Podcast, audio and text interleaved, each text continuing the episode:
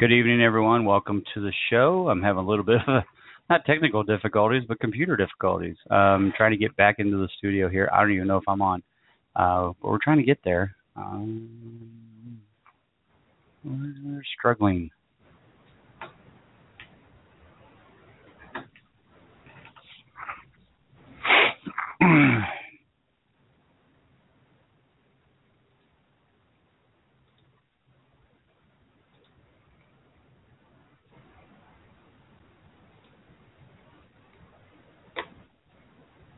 Okay, I think I'm back on. Anybody? Hopefully, everybody can hear me out there. Um, I was trying to get the chat room to come up, and uh, we were having trouble with that. And so uh, I think we're back. See if the chat room loads up. I, hopefully, nobody was out there. Good. um, thanks for joining me tonight. Uh, welcome to the Fantasy Football Consistency Show. I am your host, Bob Lung, and thank you once again for coming this week and listening. Um, great show for me for us tonight, for you guys tonight as well.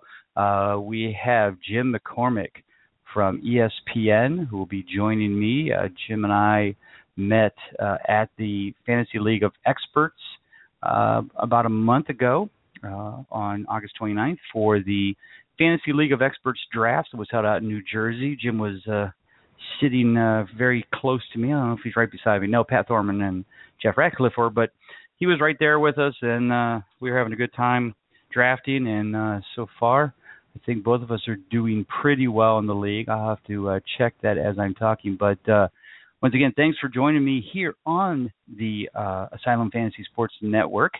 And uh, just wanted to thank, uh, as always, Rick Flager, Rick Briggs, for uh, allowing me to be a part of their uh, great uh, show, network of shows. Um, just in case you don't know uh, what days, times everybody is. Um, I'll give you the days for sure. I think everybody's around seven o'clock, but uh, I'm not 100% sure. But once again, uh, thanks for being on, uh, and thanks for listening. Uh, Asylum Fantasy Sports Network, made up of Sports Rants Monday night with Chris Heal, Tuesday night Asylum Sports Show with Fleeger and Briggs, Wednesday night Fantasy Pine Tar Talk, uh, Fantasy Baseball Talk uh, with Ben Samuels, Mike Valverde. My show, is, of course, here Thursday at seven o'clock and uh, Racing Times on Friday night with Alan and Robin. The Dynasty Dudes are on Saturday night with Russell Clay, Nathan Powell, and Sunday is the Mad Scientist Nick Ficarelli uh, coming to you live from the network. So once again, thanks for being a part of this. Uh, just checking, Jim McCormick is one and one. Uh, so yeah, he's right there with everybody else. There's only three teams at two and zero, oh, and I don't like to brag, but I'm one of them at this point. Uh, so so far so good. Um, had some I won't say easy matchups, but I have some matchups that uh, you know I, I scored points that I could have been beaten in some games, but uh, got through. So you know, got to keep my team consistent. Um, so each week I've uh, scored right about that amount of points. Uh, so last week, uh, oh, they don't have the score on here. I went to the scoring, it wasn't there.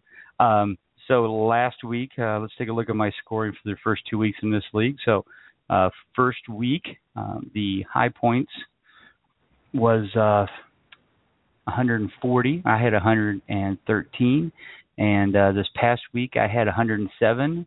And uh, so I've been a little bit below, of course, the highest score, uh, but I feel like I've been consistent, been above average uh, in the league so far. So that's what I'm shooting for. Again, trying to bring that consistency into place. So um, when Jim comes on here about 7:15, we will certainly talk about that. So once again, thanks for these Thanks for joining me here on the Asylum Fantasy Sports Network. So we're through week two. So uh, we head into week three. Uh, tonight uh, we have the Giants and the Redskins. Great uh, NFC East battle. Um, these are always a really good good games. Um, you never know. Don't ever expect that one team's that much better than the others because these games, when it gets to the rivalries, uh, this is uh, these are always tough. So uh, we'll see tonight. Uh, you know what's going to happen. One of the big questions right now is Matt Jones. Matt Jones coming out of not coming out of nowhere. I mean, a lot of us knew that he had the talent. It was just the fact that Alfred Morris was ahead of him, and uh, how much he was going to be used. We assumed he was just going to play backup, and that was about it. But this past week, he went off for a couple touchdowns. Looked had an amazing run at one point uh, out there. Um, uh, running a 39 yard run was yeah, I mean, look kind of like almost Bo Jackson esque, where he uh, he's got he's a big guy, he's got the power, but he his speed just blew around the outside and uh, he was gone. So uh, going to be interesting to see how they use those two tonight. Um, a lot of people are like, well, uh, you know what, you know, how's things going to work uh, for them with Morris and uh, Matt Jones in the backfield? And to be honest with you, look, it's no different than Giovani Bernard and and uh, you know, um, yeah, Giovani Bernard and Jeremy Hill. Um, you know, you can you can play two good backs at the same time, and uh, you know, and as long as you're winning football games and controlling the clock, then uh, you know that certainly uh, could be a valuable thing. So uh, we'll see what Jim's thoughts are on that tonight, and uh, we'll get to that uh, here in about 10 minutes. So week one happened um, after two weeks. Let's take a look at the consistency, the quality game scores, QSR, quality success rate. So after the first week, we have uh, 13 quarterbacks who are still a perfect two for two. Um, Tom Brady, top of the list, number one ranked overall. Kind of a surprise, number two overall is not Aaron Rodgers, is not Andrew Luck, and is not Drew Brees or Peyton Manning. It is Carson Palmer. Um, been one of my favorites. I have him as my backup on a lot of leagues. And right now, I'm looking at him from some I guess as a pick. Um, you know, right now he's playing well. The team around him's playing well, uh, and people like Peyton Manning, Drew Brees, some of these other guys are either hurt or kind of injured or playing like they're injured. So he's looking good right now. Ben Roethlisberger, uh, perfect two for two, um, 50 points, and uh, in third place. You know, I, I'm not going to say that Ben Roethlisberger is not going to continue to be a um, potentially valuable quarterback. But let's also remember that you know um, Le'Veon Bell's coming back this week. Um, you know when he's running well, just like DeAngelo Williams did in the first week. Um, when Le'Veon Bell is running well um, and they're winning games and they have big leads, there's not as much reason for the Steelers to throw. Now, at this point, Steelers' defense isn't that great, so he may be throwing in some games to catch up. So certainly has the potential to be a little bit more consistent this year. But last year he was fifth in overall total points, but only 56% in quality uh, quality game scores, quality success rate. So uh, right now I'm still not on board that he's going to be as you know as consistent as he has in the past, but no reason to believe he can't. He's certainly got the talent around him. Uh, Antonio Brown is certainly the stud that everybody has said he's been and will continue to be. Um, some big surprises though at number four and number five overall. Um, rookie Marcus Mariota had uh, another quality game this week against the Browns. Not as good a game as he had in Week One, where he threw for four touchdowns, but still earned a quality game and is now fourth in overall total points. Uh, so that's surprising for a rookie to be that high right here at the beginning of the season. But on the other hand, let's be honest, they didn't play really anybody that good. Uh, you know, they play Tampa Bay, who's not that strong, even though I know they beat the Saints. Uh, and they played the Browns. So need I say more? Uh, number f- number five overall at quarterback right now in total points and a perfect two for two in quality games. Tyrod Taylor uh, at a Buffalo right now, kind of a surprise, but you know we'll see how it continues to play out. Um, he's got the feet. He can he can make make things happen on on the ground uh, with running his running style. So we'll see how they continue. I mean, right now the Buffalo offense is is looking pretty good. Uh, put up a lot of points against Patriots.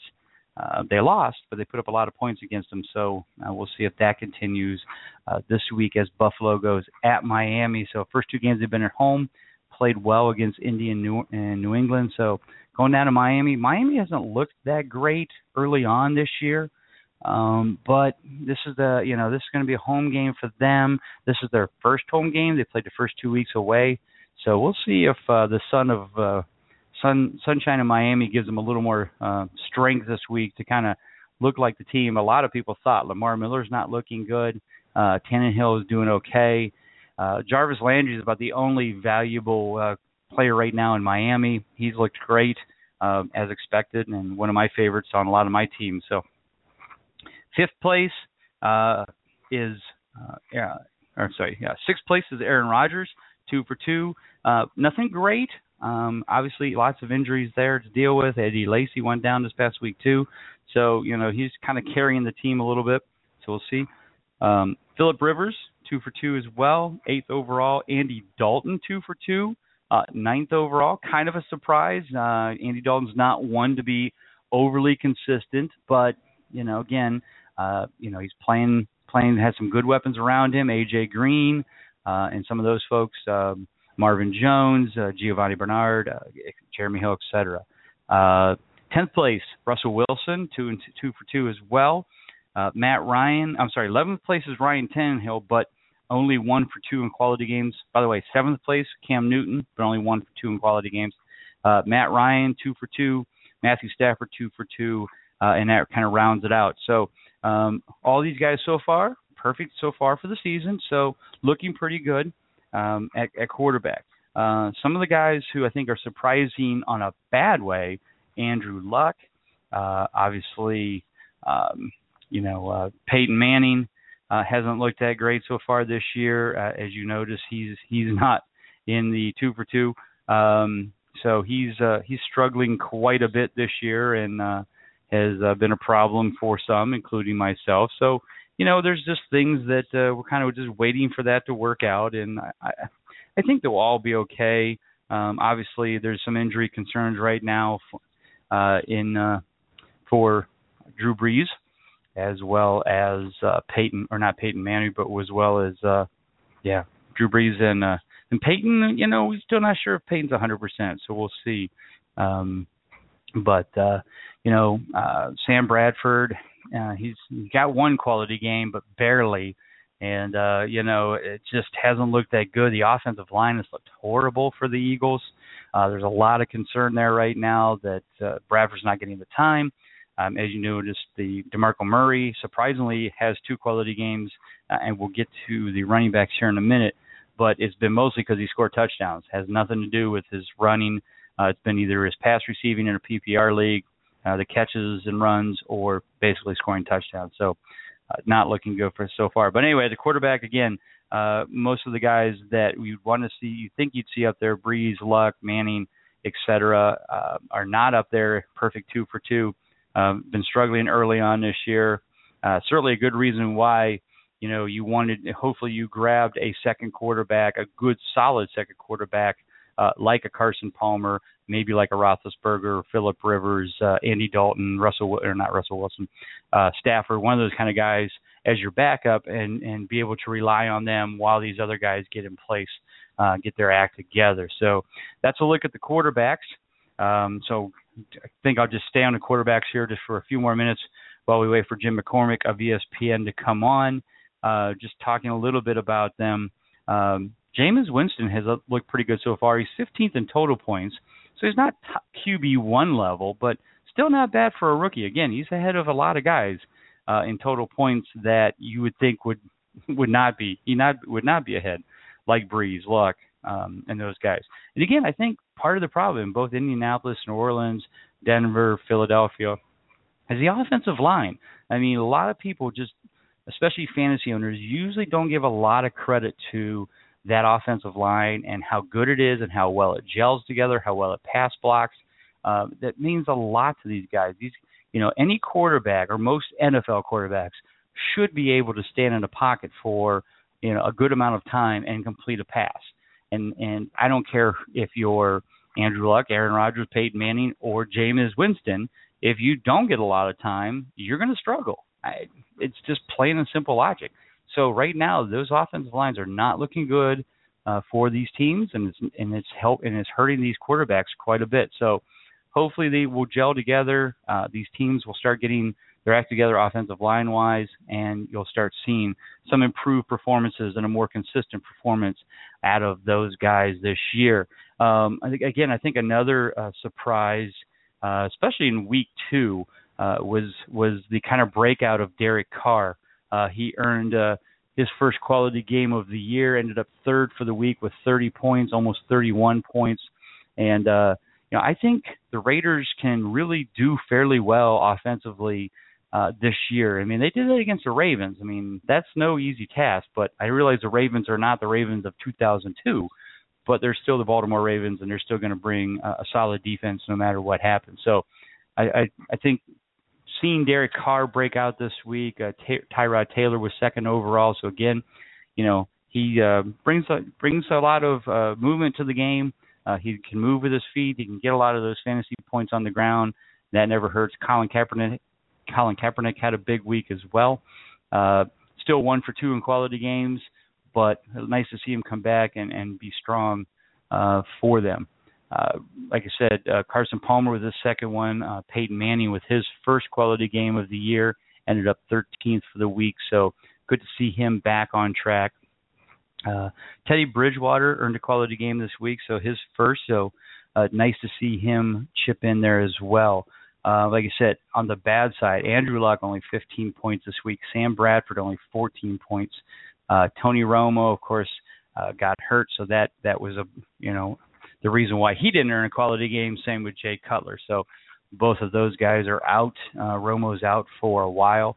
Uh, Cutler may be back in a couple weeks, but uh, again, all those guys, and then we're still kind of waiting on the news for uh, Drew Brees. Um, I'm hoping that when Jim gets on, we can kind of ask him what insight that he's heard about Brees. I know that right now they're just not letting him do anything. He's just resting, and hopefully by Friday he'll be able to throw and have a good idea whether or not he's going to be able to start on this weekend. Now the question is is how effective he's going to be. I mean, this week they're going into Carolina, which is no easy test. Uh, we'll do a lot of blitzing. If that offensive line doesn't hold him up, uh, he's going to be in for a long day, and we might see uh, him coming out a lot sooner than that. So, all right, we're going to go to the phones, and I think Mr. McCormick is on the line. Jim? You guys hear me? Yeah. Jim, you out there? Do you hear me okay? Is that any better? I, I hear you. All right. Sorry about that. Yeah, how's it going, guys? Good, good. You hear me okay? I do. I do. All right. Well, folks, I just want to welcome uh, Jim McCormick from ESPN, uh, my fantasy league of expert uh, friend and almost neighbor at the draft table.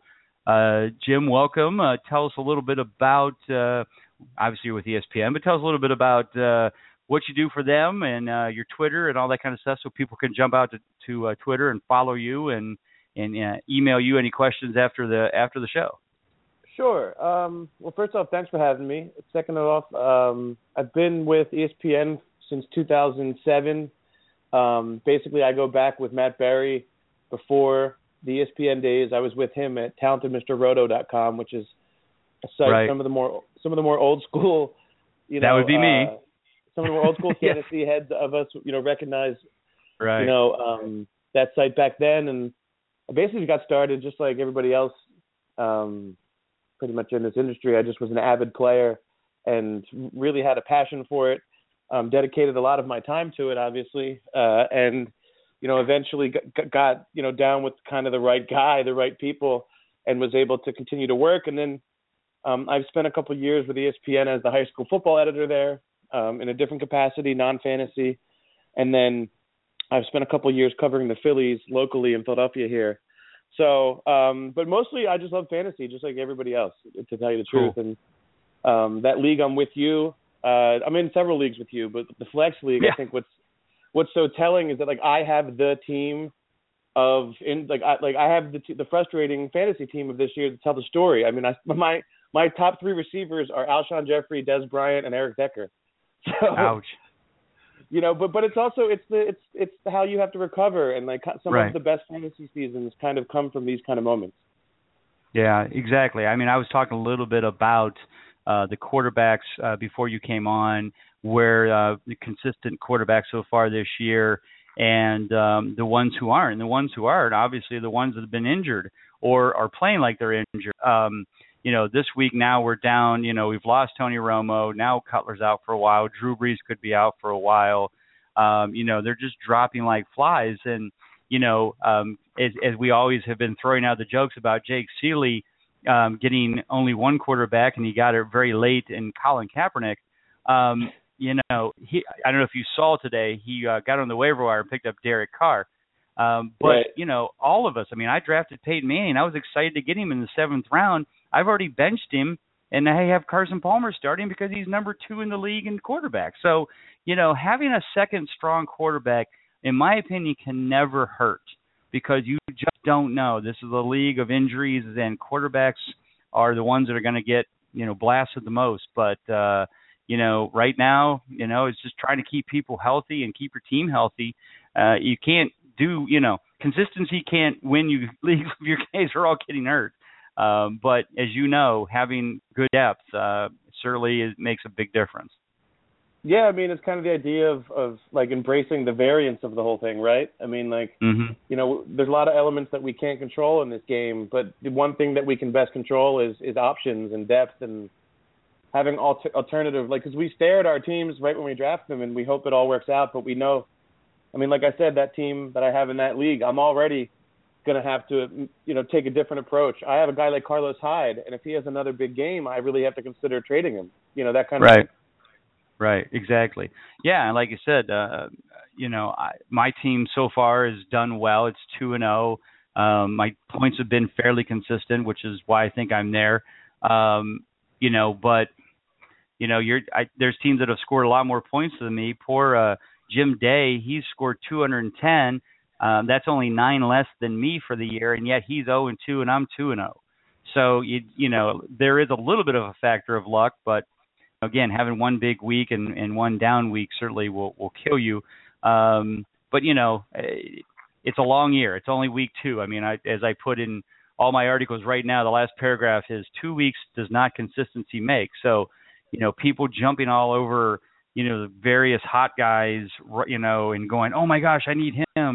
You know, I've already, I, I don't know about you, but I've already got tons of trade questions.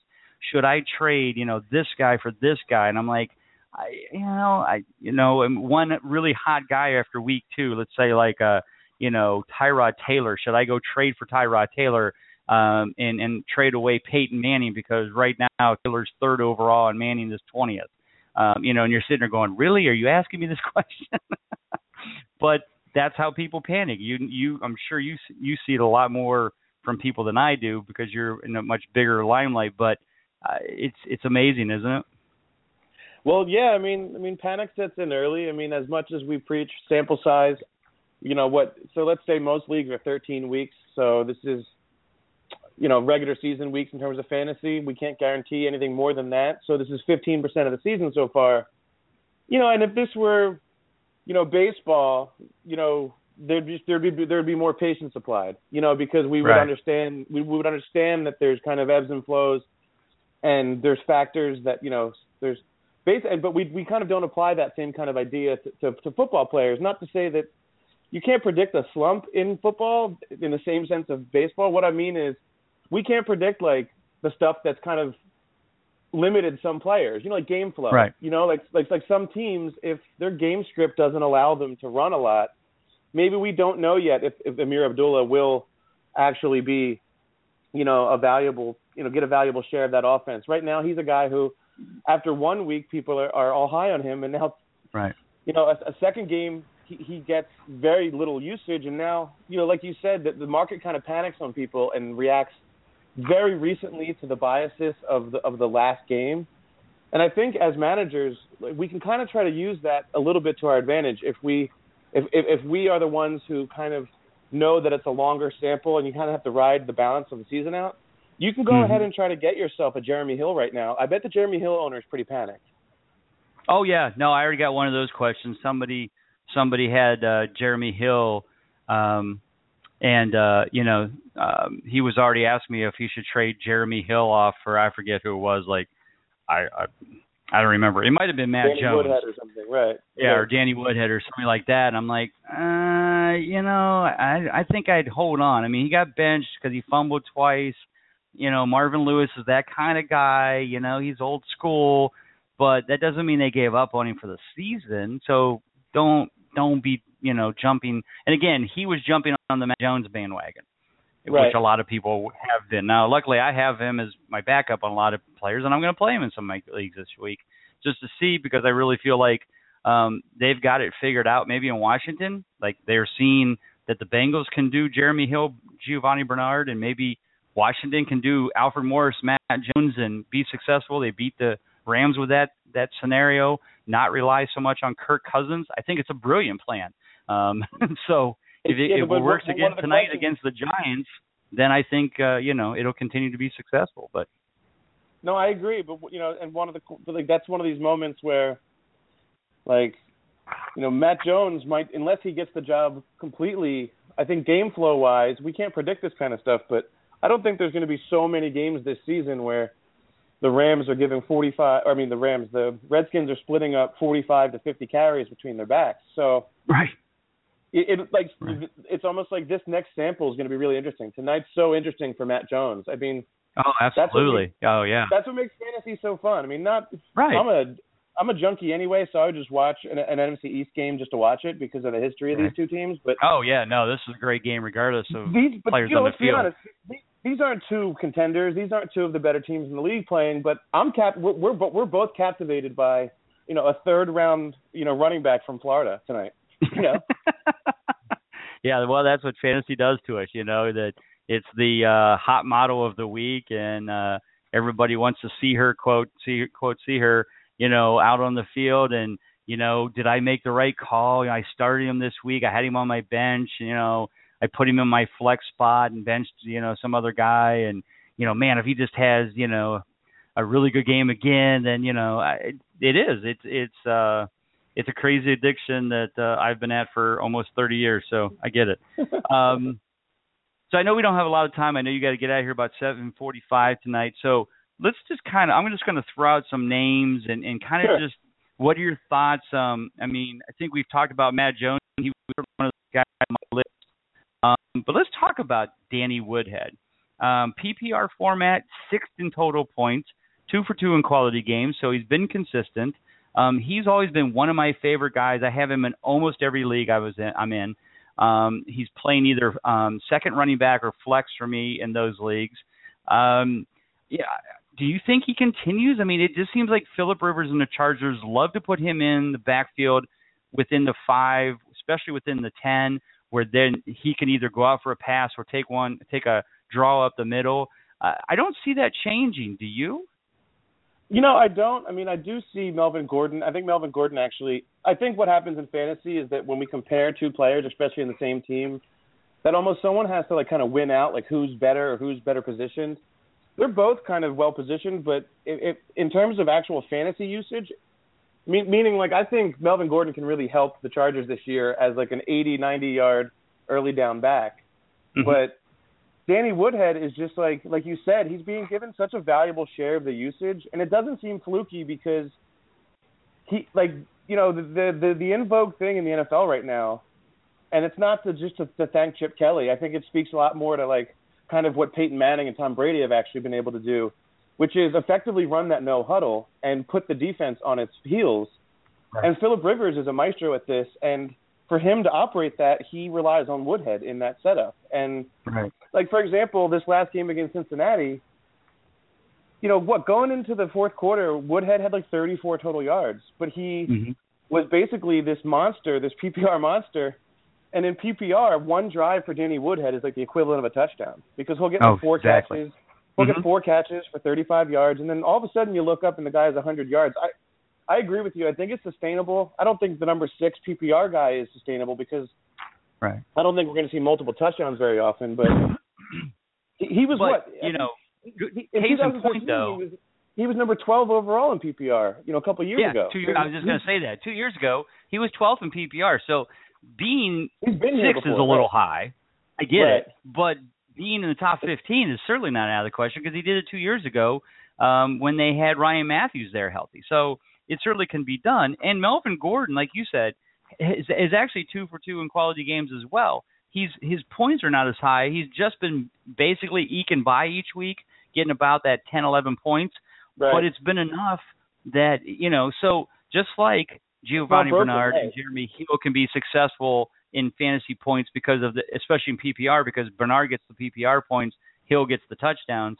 I think Woodhead and Gordon can still be successful uh, and won't kill each other um, like some other teams might, like a Matt Jones and a in a, in a, in a Morris, where they're kind of the same back.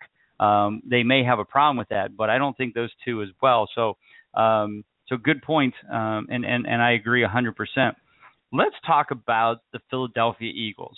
Now, DeMarco Murray, believe it or not, is 13th in total points in a PPR format. As badly as he's ran the ball, he's at least scored enough touchdowns and got enough catches and receiving yards to be a viable PPR back in the first two weeks, regardless of how bad the Eagles have played. This team's got to get better and and gel better and move the ball better, or is that offensive line just too bad to sustain this team from getting killed uh, at the on the offensive line every week? No, I mean, I, I think, I mean, you, I think there's at least going to be some sort of regression to the mean in terms of, you know, between Peters, you know, Lane Johnson and Kelce alone, there's enough talent on that line to like.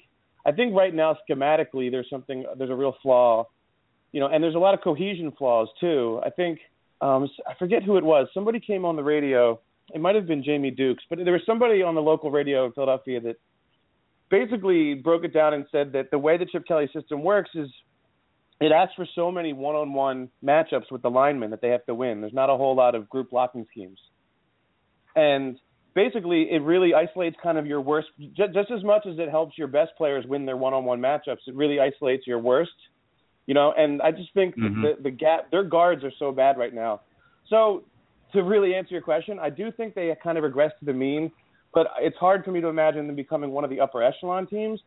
But to speak to the Demarco Murray thing, you know, let let's just let's just ignore the hamstring thing right now and just say that he's playing. I kind of agree with you that like there's enough catches there to sustain him. People forget in the mix of how awesome his whole year was. He had 50 catches last year. I think he caught mm-hmm. like 94 percent of his targets. He's a really good receiving right. back. He's he's a better yeah. receiving back than LeSean McCoy. Oh yeah, definitely, definitely. And while they use Darren Sproles certainly quite a bit when on the third down, on second down, Murray can certainly be a good back out of the backfield. And like you said, uh, he, he's gotten enough points, uh, fantasy or uh, PPR points to uh, at least squeak by and, and been a solid uh, scenario. Um, let's go to the bad side of running backs and talk about a couple guys and, and give me your thoughts on whether or not they're going to kind of get themselves back into the uh, fantasy relevancy again. One of them was actually one of my favorite players from last year, and I was really high on the preseason. I still am. I'm not exactly sure what's going on in Miami, but that's Lamar Miller. Um, you know, he's 0 for 2. He's ranked 39th in total points. Just hasn't really been getting getting going. Uh, that offense in general, outside of Jar- Jarvis Landry, really hasn't been going. Uh, what is up with Lamar Miller, and do you see him getting back into the flow and, and being a positive uh, uh, provider for fantasy owners? You know, I haven't gone back and watched the the Jacksonville game yet. I, I probably plan to do that before Sunday, but I did watch the Washington game, the, the week one, and you know, Washington, as we'll probably watch tonight, especially with the Giants' backfield you know they're a pretty respectable front seven versus the run. So mm-hmm. it's kind of I think it wasn't the easiest sample, but I think the thing with Lamar Miller is still the same thing that even played them last year is that they rarely he's kind of a he's a five yard per carry back, but he's not he's not really a consistent rusher. He's a lot of two, three, two, two, three, and then he can bust, you know, a 15, 20 yard run. Mm-hmm. I don't think Lazor and I don't think that offense gives him enough volume to be honest. Even just like series to series, if you watch them play, they don't allow him to get into a lot of rhythm, and I think that's a little bit of the issue. I don't think he's used exactly properly. At the same time, you know, he's one of these guys who might be a buy low. Like we might be overreacting because right. that's actually that's actually a pretty good offense. And really, I just think that once they figure out who who the guys on the outside are, like if DeVante Parker and stuff like that can step up, I think there's more to that offense than I guess we're seeing so far. Wouldn't you think? I mean, there's enough around there. I, I would agree. Yeah, yeah.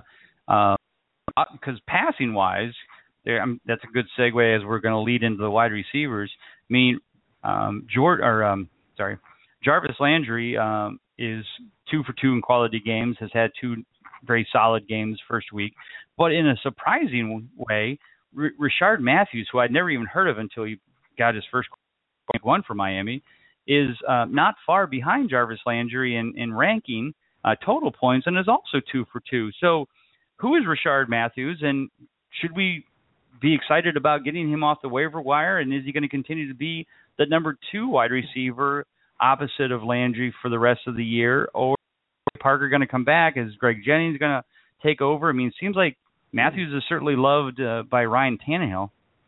Yeah, no, he's a volume guy so far. It's funny you say that because I do the AFC kind of projection blurbs for, ESPN. So there's little like player cards you see, and mm-hmm. you know, Rishard Matthews just recently entered my spell check. You know, like so it's it's R it's R I S. You know, I had to learn right, that. right, so, right, exactly.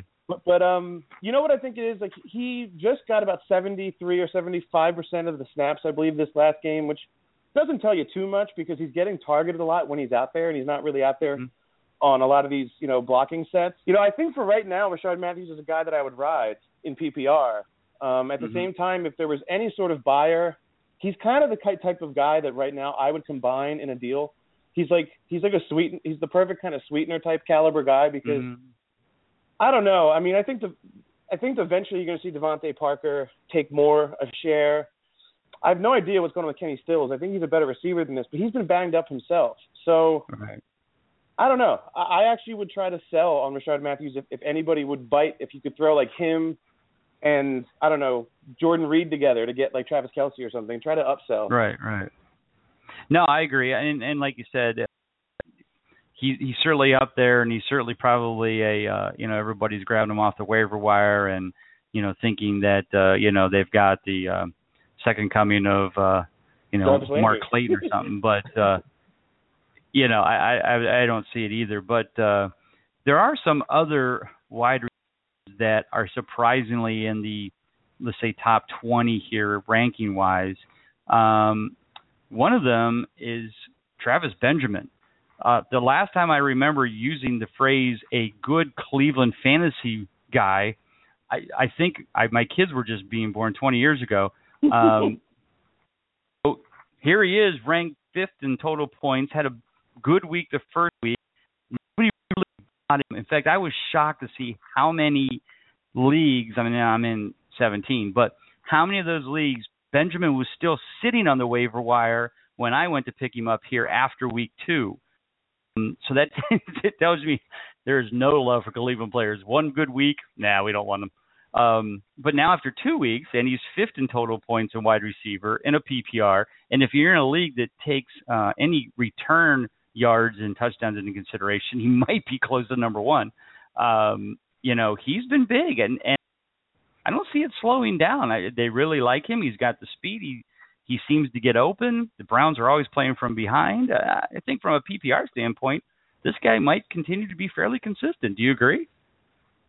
Well, I mean, I I, I think the, the the lack of consistency we might find from behind center could be an issue, but I don't know if I mean if anything, Josh McCown you would sus- suspect can, can complete more than eight passes. So I actually think like it, you know, I think if there was this like kind of you know this this push, especially on Twitter, where people like to have fun with stuff, you know, to have Johnny be the guy. I think for fantasy purposes, if you have any shares of Benjamin, you're gonna you're gonna want McCown because really, don't you want the if the guy's a playmaker like we're seeing so far, you want the ball in his hands more. And if anything, right. with Johnny, there's less opportunity. You know, so right.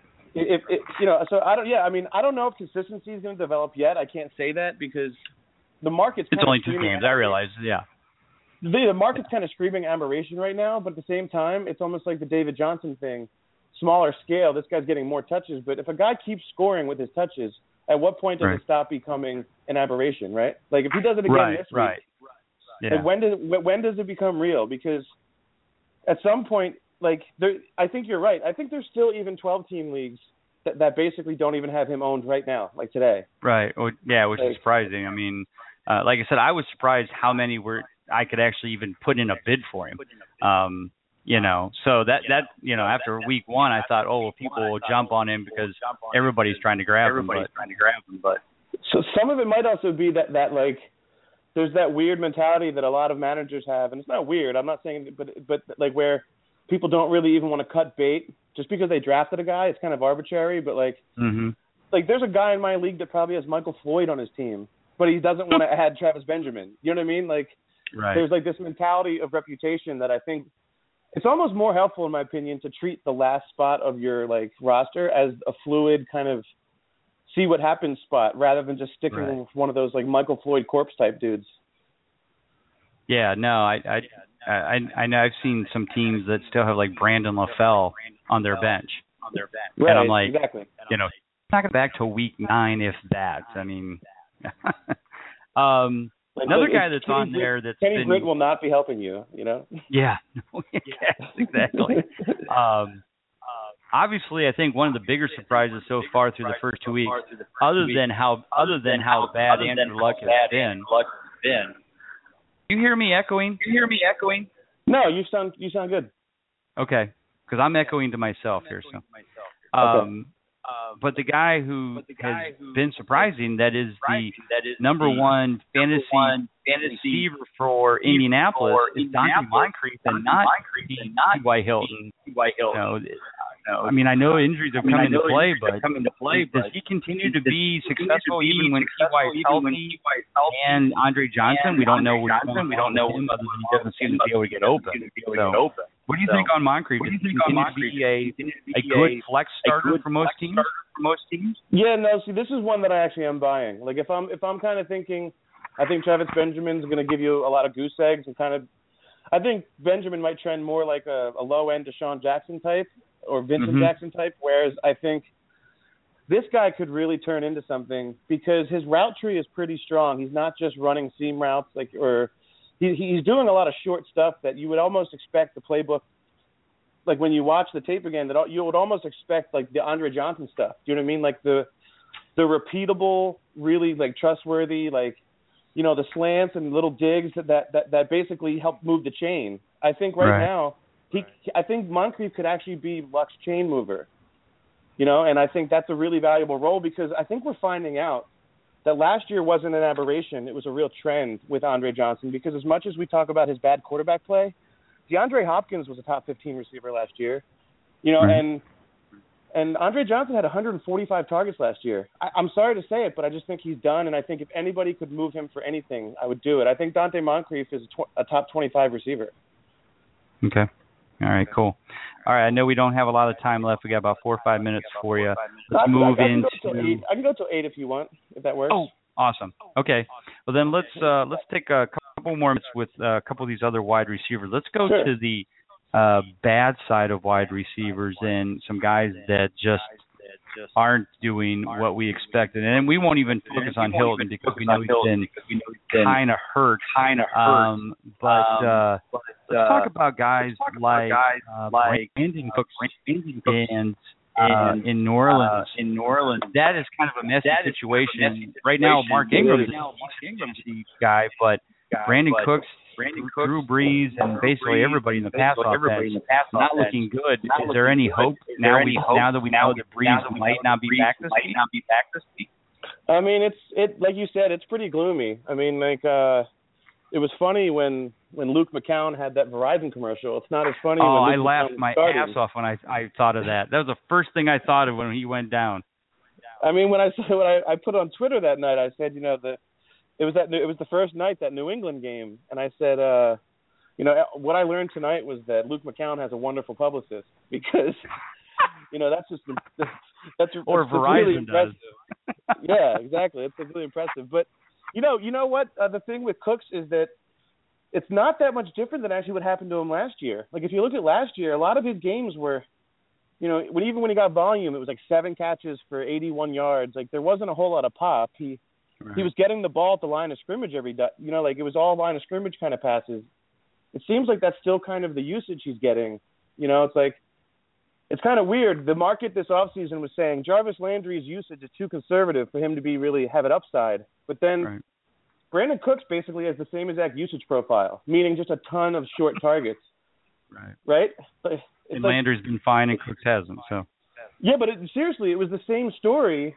Like meaning Right. this guy basically thrives off of seven to ten targets that are within five yards of the line of scrimmage, except the one guy's a playmaker and the other guy's really struggling even with Brees. You know, Cooks, you just have to hold on to Cooks. You can't really do anything. You just have to hold on because right. at some point you have to see what's happening with Brees. Because if the Brees thing falls apart, then like you said, it's almost like all shares of the Saints seem kind of sour. Right. Unless Verizon and Luke McCown pull some strings Exactly. And get some things done. Um, and, we'll, and we'll have multiple McCowns starting in the NFL, which is just exactly. Yeah. Yeah. When do when do the Saints and the Browns play each other? you know. Um, that'll be a big week for Verizon and the McCown family. Um, Davante Adams. I know we actually had the discussion. I think during the draft uh, because he went, I think, in the third or fourth round. Um, is the problem with Davante Adams James Jones showing up, Jones showing up, or is it just or Davante Adams just not Davante getting the Adams targets? not getting the targets? I think it's a little bit of both. I mean, in terms of we kind of expected James. I mean, like uh, we kind of expected Adams to assume a certain percentage of the value that that, that Jordy left on the board, which is Mhm. something we kind of do a little bit. I think we do. It's it's not lazy analysis. We all do it. It's kind of natural, but it's kind of like it's not really how it works, right? like like Right. Davante Adams doesn't just automatically get 65% of what Jordy can do. I think the problem with, with Adams is that even dating back to last year, he's got one of the most efficient quarterbacks on the planet, and, and yet his his actual like yards per target and his like success per target isn't that impressive. So I, I wonder if like, by the end of the year, like Ty Montgomery is not out snapping this guy. Yeah, I, ju- I just that- don't know how. I, I mean, and I'm not trying to be super negative about the guy. It's just that there hasn't really been even a big game or a big play that really reminds me of why he continues to get, or why should he get 25% of Aaron Rodgers' targets when. I mean, what's that crazy stat about James Jones? Now he has 21 touchdowns in 25 games with Aaron Rodgers. Oh my gosh! No, I didn't read that. That's that's yeah, It's that's crazy. Obviously, I mean, there's a that's like- uh, you know Des a, a connection. That's like Dez Bryant stuff. Yeah. All right, I'm going to go back to one more receiver real quick, and we're going to go back to the good side. The question is, is does Larry Fitzgerald continue the consistency? I'm not assuming he's going to have three touchdowns every week, but would, does Right. he continue to be a consistent target and favorite of Carson Palmer? I say yes. Uh, he was Yeah. when he when Palmer was healthy. Any reason for it not to continue? I mean, honestly, like the sample is only growing, right? I mean, in terms of going Right. back to just let's just let's just slice it from last year to now. We have what like nine games, and he's probably I don't I didn't I haven't pulled the numbers. I know last year he was basically like, you know, on pace for. I think the thing last year, the only thing that held Larry back last year was he had like one touchdown on like 12 red zone targets. We knew that would correct. And otherwise, he was kind of a wide receiver, high end wide receiver two last year with Carson. It's just people forget Right. forget that because of how gross that all got, right? Because it went from Carson Right. to like to Ryan Lindley. It got really kind of disgusting pretty quickly. Um, yeah, there was points where I was getting calls I from the. Cardinals to play. yeah, exactly. Like they, like they were starting Craig Craig, Craig List at quarterback. Mhm. But like, I think I really do think you're right. I think he is kind of a borderline, especially with the mark. In a PPR league, he's a borderline like low end wide receiver one. Mhm.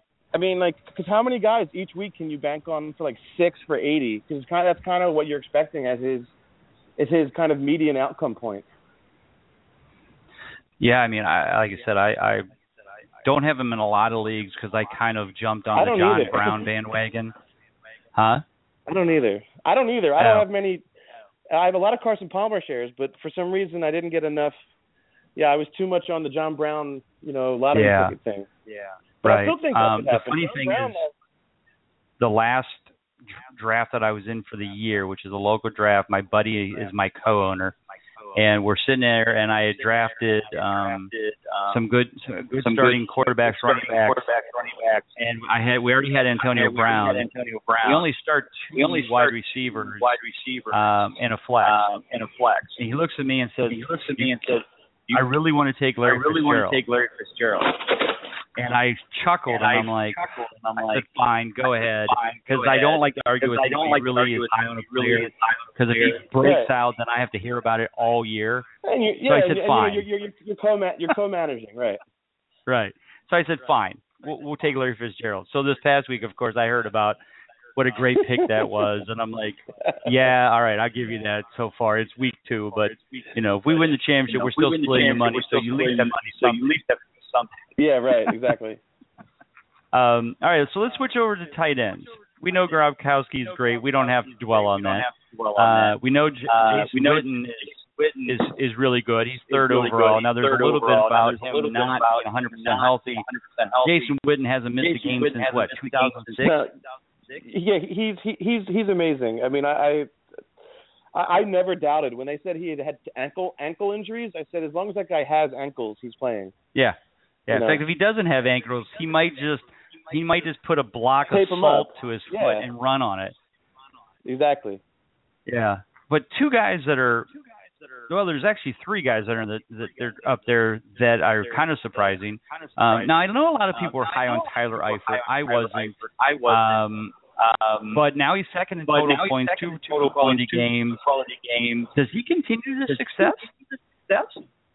I mean, I think he's a top top five or six fantasy tight end. I think it's almost approximate to kind of like what Kelce did last year. It's just that his his share of his offense is pretty strong, and it seems like he's the number two target. And right now, we're seeing good Andy Dalton. I know you don't get that Yeah. all the time, but I mean, I think Andy Dalton's kind of proven that when he has his full complement of guys, he's actually a, a pretty capable fantasy quarterback. As much as we want to kind of like make jokes about him, Right. so, yeah, I mean, I think Eifert is, and also I think Hue Jackson is kind of one of these rare offensive coordinators that's pretty steady, like game to game. Like he's not, Mhm. he, he's not like a Belichick where it all flies out the door based on the score.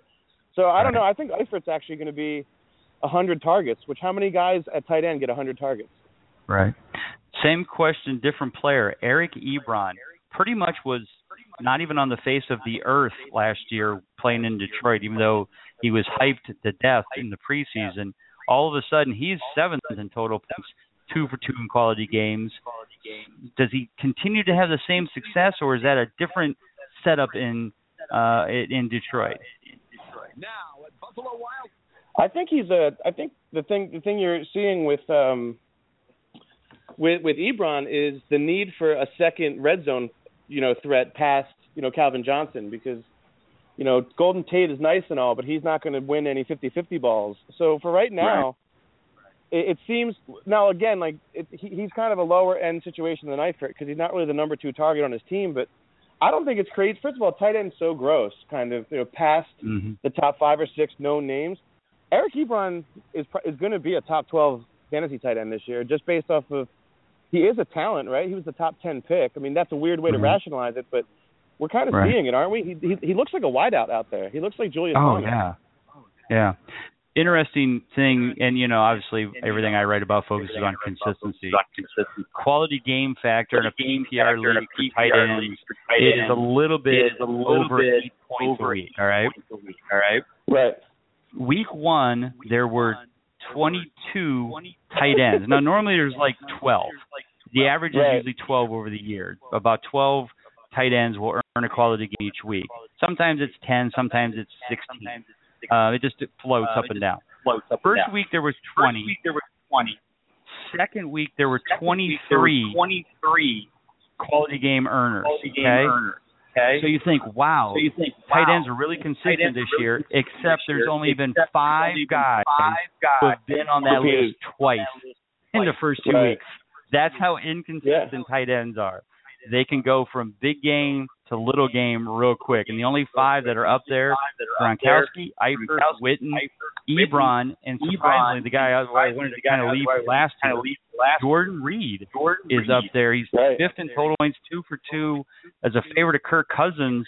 Um, you know, when he's been healthy, you know, when he hasn't been a bad fantasy aspect. Bad fantasy aspect. No, he he's he's actually he's a stud. I mean, and he's even really impressive just on tape. It's not like Yeah. he doesn't run like he doesn't. I think some people like Larry Donnell runs like a dad. You know, like like like he doesn't. He, Hey, that's, a, that's a, that's a no, it's a it's a funny line that people use for for tight ends. It's true though. I Right. mean, like he, he runs No, he runs he like does. he's running around the backyard, whereas you know you look at these new breed athlete type guys, and you know he's one of them. You know, and he's he's one of these guys. Reed Reed just has never been healthy, like you said. So as long as he's healthy, continue to start him. And for daily fantasy, he's almost in my lineup every week. You know, if I'm not paying for Gronk. Right, right. No, definitely, definitely. All right, let's look at some bad tight ends so far this year. One of them is already bitching and moaning in Seattle, and I think we kind of always expecting this because we everybody and their mother knew he was not playing for the New Orleans Saints anymore, and that's Jimmy Right. Graham. Um, already, it, you know, it's out that he's unhappy. You know, and you know how that works. Ask Percy Harvin how long you, lo- you last you in Seattle when you're not happy and you when you're bitch about it. happy and you bitch about it. Um, is Jimmy Um, Graham going to get Jimmy Graham s- shown the door as well, or they adjust the offense? Um, what what do you think's happening what in do you Seattle, and will Jimmy Graham become a Graham viable a fantasy option fantasy option somewhere down the down the road? Down, down the road. Yeah, you know, I think like it's it's it was very strange to see him only get two targets. You would think, you know, Mhm. but but it's it's strange. I mean, the at the same time, you bring up the Harvin thing. It actually kind of reminds me of Harvin. Very different players, but just in terms of how like this same Seattle regime really paid a price, you know, for Harvin, Mhm. a first round pick and the contract. And then for they paid a first round pick plus what you know the Pro Bowl center. Gave up their their center. Yeah, Max Unger, and then they Yeah. what I mean what I mean is both times they paid this price and both times they haven't really made a very big effort to carve out a unique space for that player. I'm not saying that's on on the Seahawks altogether. It's just kind of strange to me that there's this like semi pattern forming where you pay a ton for this offensive weapon for Russell Wilson and then mm-hmm. you like never really use it. Now look, the sample size again is small. I would still Right. start Jimmy Graham as my tight end. But wouldn't you, if you owned him, if he has a two touchdown game, wouldn't you be floating offers to say, look, this is Jimmy Graham again? Yeah. Oh, yeah, I would. Oh. Yeah, because again, um, you know, the the Seahawks are kind of like, you know, they, they, like, they kind of run their team like kinda Belichick runs the like Patriots. They go with what's working. And, you know, if if Jimmy Graham's working, they're going to use him when he's and when if if Marshawn Lynch is running the ball well and the defense is playing well and they're winning, you know, winning, seventeen to nothing, don't 17 to nothing. throw the ball. They don't So need to Jimmy Graham's out of the picture again. So picture again. in New Orleans, they always had to throw the ball. They really never had running They backs, really so never had running backs. So it worked well. Right. No, it's true. It's true. And like it's just I mean, it's kind of like, you know, we talk about the off season stuff and we like try to assess what happens when people change.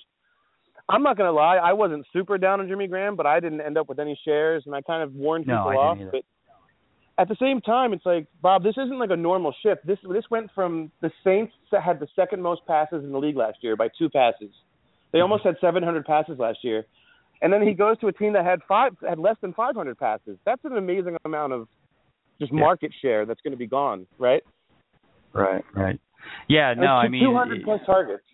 Yeah, I mean, Yeah. and and you look at that and go, "There's no way he could be close." But still, most people were taking him after Gronkowski. He might have been a round. third round, Yeah, but exactly. still, he was still going second. And you know, guys like Eifert, you know, Ebron, Reed, Witten were going in the eighth, ninth, tenth, twelfth rounds, and these- they're all right up guys there. Yeah, like guys like Reed were free basically. You know. I was say Reed, yeah, Jordan Reed probably didn't get drafted in most leagues. You know, I, mean, I kind of forgot too. about him because I didn't know what the heck they were doing them- in there. Yeah, you could have drafted them in kind of the defense kicker space and and been fine. You know. So Right. Last kind of a good couple. lesson. No, I hear you. Last one, couple minutes left. Let's go to the bad side of tight end.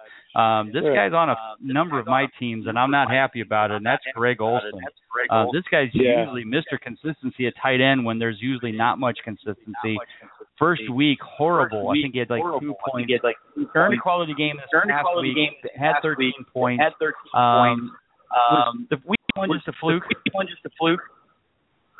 You know, um, I think to, to to some extent it's a fluke. You know, I think, you know, it's not a very high volume team. I think in some sense, a lot you're seeing a lot more of the read option from Cam Newton. So, not to say that completely cuts into Greg Olsen, but I'm just saying the passing game in general.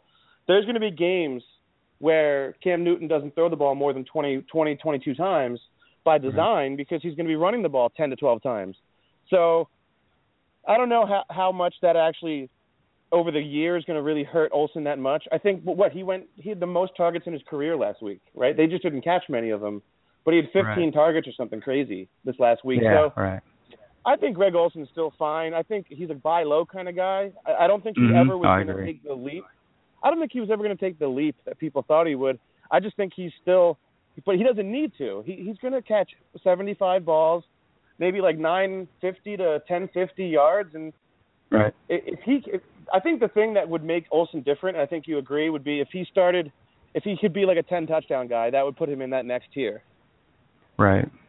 Well, but like I said, you know, tight ends in general aren't very consistent. I mean, last year, No. out, other than Gronkowski, was 92%. The next one down was 70%, which was Delanie Walker, and Bennett. Olsen was 69%. So, you know, there's not a lot of consistency at tight end. So if you can get something close to 70%, um, that's going to be valuable. Um, so Olsen's always been that guy. He's always been in that 65, 70 range. Witten's always been there. Um, so you know, those have always been two, my two guys that I always like to have because they're old and people don't like to draft the old guys. Um, so you know, it, it's always worked out well. Yeah. It was week one. It just shocked me that you know that he only had two points. I mean, that even No, I- a bad week for him is usually seven or eight. You know. his his floor his floor is so stable, which is what makes him attractive. So right, exactly. You know, I, I just think eventually, like, yeah, I think I just think the targets average out eventually, and you're looking at a he'll probably be second, you know, in targets at tight end. So. Right. Yeah. No, you're right, and I think it'll play out as well. I just want to get your thoughts on if you saw anything different. So, well, Jim, thank you for coming on. Thank you for spending an extra 15 minutes. Appreciate it. Uh, best of luck in the flex league uh, except when you're playing me, which I don't know is when that will be.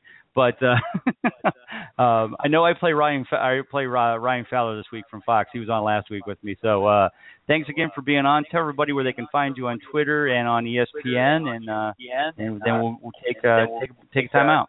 Take time out. Sure. Yeah. You know, you can just find me underscore Jimmy McCormick. Somehow Jimmy McCormick was taken by a guy who was one tweet in like 2010. Um, yeah. So is Bob Love. you know, it's it's always nice but you know, uh, we don't have the brand awareness to demand our names back. But exactly, you, know, you should. You're um, at ESPN. You should be able to do that.